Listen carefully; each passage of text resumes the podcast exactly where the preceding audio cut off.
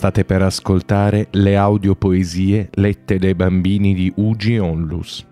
Per un ascolto migliore vi consigliamo di sedervi ad ascoltare con attenzione le voci dei bambini.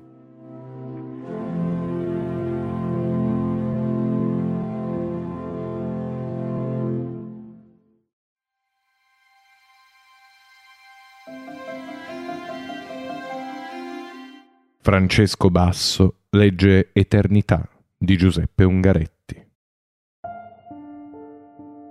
Tra un io ricordo, l'altro donato, inesprimibile nulla.